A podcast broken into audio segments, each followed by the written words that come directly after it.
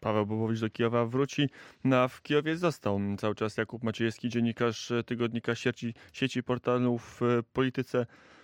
Dzień dobry.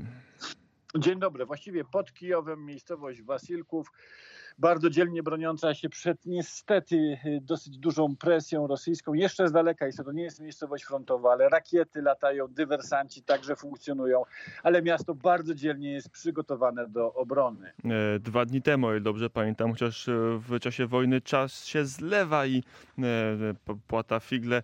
Kilka dni temu Wasylków bardzo mocno ostrzelany, wiele ofiar, więc to już jest w zasadzie linia frontu. E, tak, e, widziałem, e, widziałem te bloki, widziałem mieszkańców, spotkałem też mieszkankę, która, słuchajcie, no to, jest, to są te wojenne historie, które znamy i z polskiej historii. Miała jakąś matczyną intuicję i poszła z synem do znajomych na noc. Tak strzelali wokoło, że uznała, że nie jest bezpiecznie.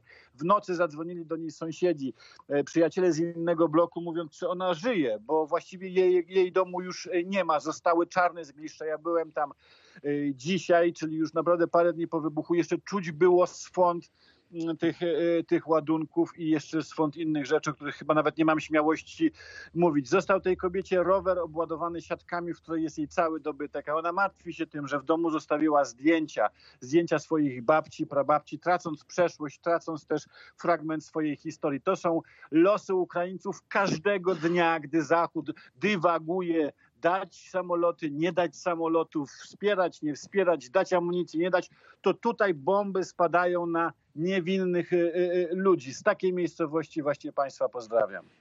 Jakub Maciejewski, przyjechałeś do Kijowa kilka dni temu, tydzień temu już chyba będzie, jak stawiłeś się w Kijowie, najpierw w samo miasto, a potem byłeś na północnym zachodzie, Bucza, Irpień, tam też naocznie widziałeś, jak wygląda to bezpośrednie zaplecze frontu, ta, ta, ta strefa w zasadzie tuż, gdzie dokonuje się działań wojennych tak mi, mi czas zleciał. Te, ja już jestem tu właściwie ponad dwa tygodnie, a poznaję to po tym, że nie mam jak się ogolić i włosy mi e, rosną niemiłosiernie, ale rzecz w tym, że w Wierpieniu byłem tam e, e, dwa dni przed tym, jak zabito, zabito tam dziennikarza E, korespondenta Timesa i The New York Timesa, tego amerykańskiego e, korespondenta wojennego. E, był dobrze oznakowany, jechał samochodem, ale Rosjanie nie znają świętości. Tutaj jeden bardzo życzliwy dyplomata mi mówił, żebym tu dbał o te wszystkie hełmy, nie hełmy, kamizelki niebieskie. To prawda, dbam, ale Rosjanie o to nie dbają. To, co się tutaj dzieje, ma wszystkie znamiona ludobójstwa E, według tej definicji, którą zresztą sami Rosjanie e, wymyślili, trwa wyludnianie Ukrainy. Ja byłem dziś też na e, północy od Wasylkowa, między Wasylkowem a Kijowem, w dwóch małych wioskach. Słuchajcie, tam nie ma ani jednego żołnierza. To są wioski, które nikomu, niczemu nie zagrażają. Także tam spadły rakiety. Siedziałem dzisiaj w rowie po bombie, gdzie e, jedna rakieta zabiła kilka rodzin, zmiotła z powierzchni ziemi domy, e, zabiła też rodzinę, która akurat przyjechała samochodem z miasta. Dwójka rodziców, dwoje dzieci. No to są te ukraińskie tragedie. I oczywiście mimo tego, co jest naprawdę trudne do uwierzenia, ale państwo mówię to z ręką na sercu. Mimo tego e, niesamowicie Ukraińcy zachowują to przekonanie, że wygrają, i taki spokój ducha. Nie ma w ogóle w miastach, miasteczkach, na wsiach, nie ma paniki. Ja nawet teraz e, rozmawiając z państwem, siedzę wśród tutaj Ukraińców uśmiechniętych, patrzących się na mnie, że ja się tu ekscytuję tymi sprawami, które dla nich stały się już taką e, codziennością. Twardzi ludzie, naprawdę słuchajcie, to są historie, które my znamy z opowieści naszych babć, naszych dziadków, z opowieści wojennych, to te opowieści dzieją się tutaj na żywo obserwujesz tą bezpośrednią niemalże linię frontu. Jak wygląda ta wojna, jaki jest duch w oddziałach ukraińskich i jakie informacje możesz przekazać do samego sposobu walki?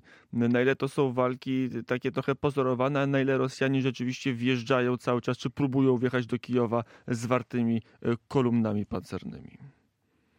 Ja bym powiedział, że Rosjanie się sączą. Jak rozmawiałem tutaj, słuchajcie, i z oficerami ukraińskiego specnazu, i z żołnierzami, e, i z e, komandirami terobrony, no to oni mówią, że e, są w stanie za, zastraszyć te wojska. Te wojska rosyjskie w ogóle nie opuszczają głównych dróg, nie oddalają się od kolei, bo kiedy tylko rozdzielają się po miejscowościach, to natychmiast napotykają opór, którego nie są w stanie tutaj pokonać. Więc można powiedzieć, że ta ofensywa idzie głównymi drogami. Ona sączy się, powoli teraz e, okala e, Kijów. No i te naprawdę niezrozumiałe, losowe bombardowania, e, te, te rakiety, które w przypadkowe miejsca trafiają. Jak tu rozmawiałem z terobroną w miejscowości Fastów, to tam mnie przekonywano, że to jest element walki psychologicznej, zastraszyć, pokazać, patrzcie, będziecie się bronić przed nami, przed Rosjanami, to tak właśnie skończycie. I tutaj bardzo wielu y, cywilów doświadcza na własnej skórze tego rosyjskiego okrucieństwa. To jest wolna, wojna totalna,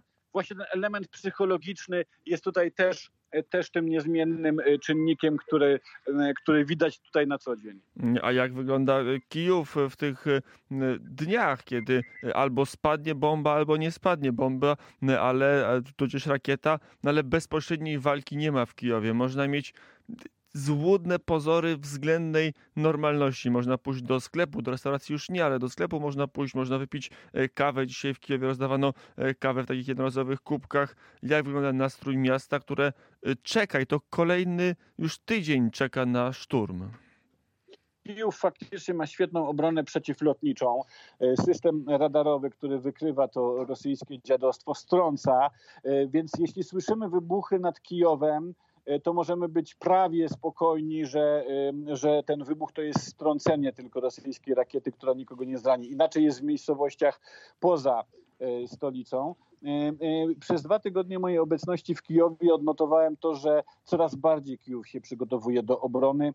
Nieśmiało pozwolę sobie polecić mój report właśnie z dowódcą lokalnej osiedlowej terobrony, który zamienił swoje osiedle w twierdzę. Naprawdę, setki ludzi działających jak machina e, wojenna. E, nawet powiedziałem komandirowi Konstantynowi, że ja go opiszę trochę jako fanatyka, bo on po prostu fanatycznie zarządza osiedlem, czekając, czekając po prostu z palcem na spuście, aż wejdą Rosjanie. Ale to, co nie pozwala zapomnieć o rzeczywistości wojennej w Kijowie, przeciwlotniczymi, poza poza zamkniętymi restauracjami, zamarłym życiem towarzyskim, to coraz e, bardziej mnożące się blokposty, czyli, czyli po prostu posterunki. Na każdym skrzyżowaniu już rosną barykady z betonowych płyt, z przeciwczołgowych e, zapór, z drutów kolczastych, siatki maskującej. Po prostu można powiedzieć, że już nie każde osiedle, ale każde skrzyżowanie w Kijowie powoli zamienia się w twierdzę. No wyobraźcie sobie, drodzy Państwo, że tam jest jednak milion ludzi, milion mężczyzn zdolnych nosić broń zdolnych nosić broń i gotowych tej broni użyć w obronie ojczyzny. No to jest potężna armia. Kijów jest teraz najpotężniejszą twierdzą na pewno w Europie, ale może i na świecie. E, to jeszcze opiszmy trochę przeciwników. Mówili, że Rosjanie boją się zjechać z głównych dróg, boją się oddalić od kolei, bo e, tam natrafiają na twardy opór, poruszają się w tych kolumnach, nie mogą rozwinąć się natarcia. E, a armia rosyjska też podobno nie chce walczyć, stąd są Czeczeni, stąd są najemnicy. E, co słychać? E, jakie są odgłosy co do morale, co do możliwości działania Rosjan na Ukrainie? Wczoraj dostałem informację od osoby z kontrwywiadu ukraińskiego, który mi mówił, że trwa presja na białoruskie wojsko, żeby, żeby przeprowadzić tę inwazję, zwłaszcza tam na obwód wołyński na Ukrainie, który by odciął e, Ukrainę od y, pomocy z Polski, od pomocy z Zachodu. E, jednakże jest popłoch, według tej informacji ukraińskiego kontrwywiadu, jest popłoch e, wśród Białorusinów, którzy nie chcą dać w tym udziału. Są brane zwolnienia lekarskie, wymówki, e, e, no, e, dowództwo jest zdemoralizowane i według tych danych, ja, ja je tylko powtarzam, więc ja nie znam tutaj podstaw, jak mocne to jest badanie, ale podobno tylko 3% społeczności miejskiej na Białorusi poparłoby ewentualnie taką, taką inwazję. A więc Łukaszence pali się ten, ten fotel prezydencki pod tyłkiem. Nie znamy, co, nie, nie wiemy, co się, co się wydarzy, ale słyszałem też taką informację, że jeśli Białorusini by weszli, to z dwóch powodów. Po pierwsze, by e, uczynić tę rzekomą interwencję, przecież to jest zwykła wojna, inwazja, a nie specoperacja, ale by uczynić ją e, e, pozornie międzynarodową, a po drugie, żeby wykorzystać Białorusinów jako milicję okupacyjną, która by zajmowane miasta jakoś trzymała w ryzach, bo przecież obecnie Rosjanie nie okupują tych miast. Oni ewentualnie w nich są, ale nie mają nad nimi kontroli, skoro potrafią wyjść wielotysięczne demonstracje Ukraińców z niebiesko-żółtymi flagami w obronie swojej ojczyzny. Więc to jest bardzo specyficzna wojna, y, której trzeba się przyglądać innym okiem niż y, dotychczas robili to eksperci od spraw wojskowości. E, miałeś kontakt z jednostkami frontowymi. Co oni mówią o morale żołnierzy rosyjskich? Pojawiła się z tych samych mm, źródeł, co ta informacja, o której teraz mówiłeś, na Białorusinów, czyli z wywiadu ukraińskiego, informacja, że Czeczeni mają też nową funkcję e, współczesnego NKWD, że mają stać w drugiej linii i nie pozwalać Rosjanom się wycofywać.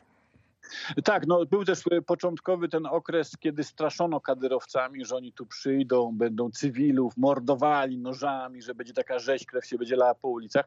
Faktycznie no, ludzie zastraszeni, często zaszokowani jeszcze skalą tej wojny, dawali temu posłuch. No i okazało się, że pierwsze oddziały Czeczenów zostały e, zmasakrowane przez obronę terytorialną Ukrainy i okazało się, że to tacy sami śmiertelnicy jak wszyscy i w dodatku takie same nieporadne ruskie jak wszystkie ruskie ruskie. Więc tutaj e, mit kaderowców został e, złamany i dlatego prawdopodobnie przesunięto ich do tej drugiej linii, do tych zagrat Odriad, które, tak jak powiedziałeś, śladami NKWD będą pilnowały, e, by reszta szła w bój. Więc morale naprawdę po stronie ukraińskiej jest wysokie, drodzy Państwo. Jeśli ja spotykałem dezerterów z wojska, bo i tak mi się zdarzyło, to inni żołnierze mi mówili, dobrze, niech uciekają, nie potrzebujemy takich. Ale wśród tych, co zostali, no to powiem wam, że my, Polacy, dumni zawsze z naszej historii bohaterstwa, możemy teraz z nutką zazdrości spojrzeć na naszych wschodnich sąsiadów, jaki duch tutaj naprawdę zapanował e, właśnie na Ukrainie. Mm, to już na koniec, e, jak myślisz, e, bo wszyscy, wszyscy Ukraińcy mówią jednoznacznie, my tą wojnę wygramy, a, a jakie ty masz wrażenie po dwóch tygodniach w Kijowie? To jest, to jest, e, Łukaszu, najtrudniejsze pytanie, bo ja faktycznie, jak rozmawiam z Ukraińcami, teraz siedzą obok mnie, mam nadzieję, że nawet nie zrozumieją tego do końca. Ja mówię, jeśli wygracie, to zawsze każdy mi przegrywa, kiedy już wygramy. Natomiast faktycznie, no słuchajcie, Rosjan jest, Rosjan jest mnóstwo. To Putin nie traktuje tego jako, e, jako jakąś wartość i tak jak pisał Jerzy Łobodowski, to jak, jak karaluchy, jedne strącisz, następne lezą. I tu to wojsko rosyjskie może się sączyć i sączyć jeszcze przez miesiące, rujnując kraj, też olbrzymim kosztem dla Rosji, ale naprawdę tutaj wynik tej wojny moim zdaniem jest do rozstrzygnięcia nadal. I wystarczyłoby naprawdę niewielkie skinienie palcem zachodnich mocarstw, żeby obrócić to wynik tej walki na stronę dobra i to jest już nasze polskie zadanie, czy raczej państwa zadanie, wasze, aby wywierać presję, aby działać w tych demokratycznych strukturach, by Zachód wreszcie wsparł Ukrainę także militarnie. Potrzebna tu jest broń, amunicja, drony, samoloty. Jest tu więcej ochotników niż, niż amunicji, jest więcej ochotników niż broni, także, także broń się tutaj na pewno nie zmarnuje, a przysłuży się nie tylko Ukrainie, ale i całej Europie powiedział Jakub Maciejewski, Wasyl, ale jeszcze... W Wasylkowie jest Siergiej Marczyk. Nie wiem, czy e, spotkałeś, to jest dokumentalny... Oczywiście. Dokument, no oczywiście. Siergiej, Siergiej sobie w Wasylkowie wyrobił taką pozycję, że zamiast pokazywania legitymacji, ja mówię, że znam Sergieja, więc to wystarczy. E, także jak najbardziej e, odnajdujemy się tuż na, tu na szlakach polscy dziennikarze. Jest Jacek e, Łęski z Telewizji Polskiej. Na zachodniej Ukrainie działa Tomek Grzywaczewski. No wasz Paweł Bobołowicz, niezastąpiony, przemieszcza się po całej Ukrainie. I myślę zresztą, jeśli to ma być nasza konkluzja na koniec, że polscy dziennikarze na tle innych zachodnich żurnalistów naprawdę naprawdę wypadają tu jako, no, nomen omen, kozacy po prostu. Powiedział Jakub Maciejewski, dziennikarz, tygodnik sieci, portal w polityce, telewizja w Polsce.pl. Dzięki wielkie za rozmowę i do usłyszenia. Do usłyszenia.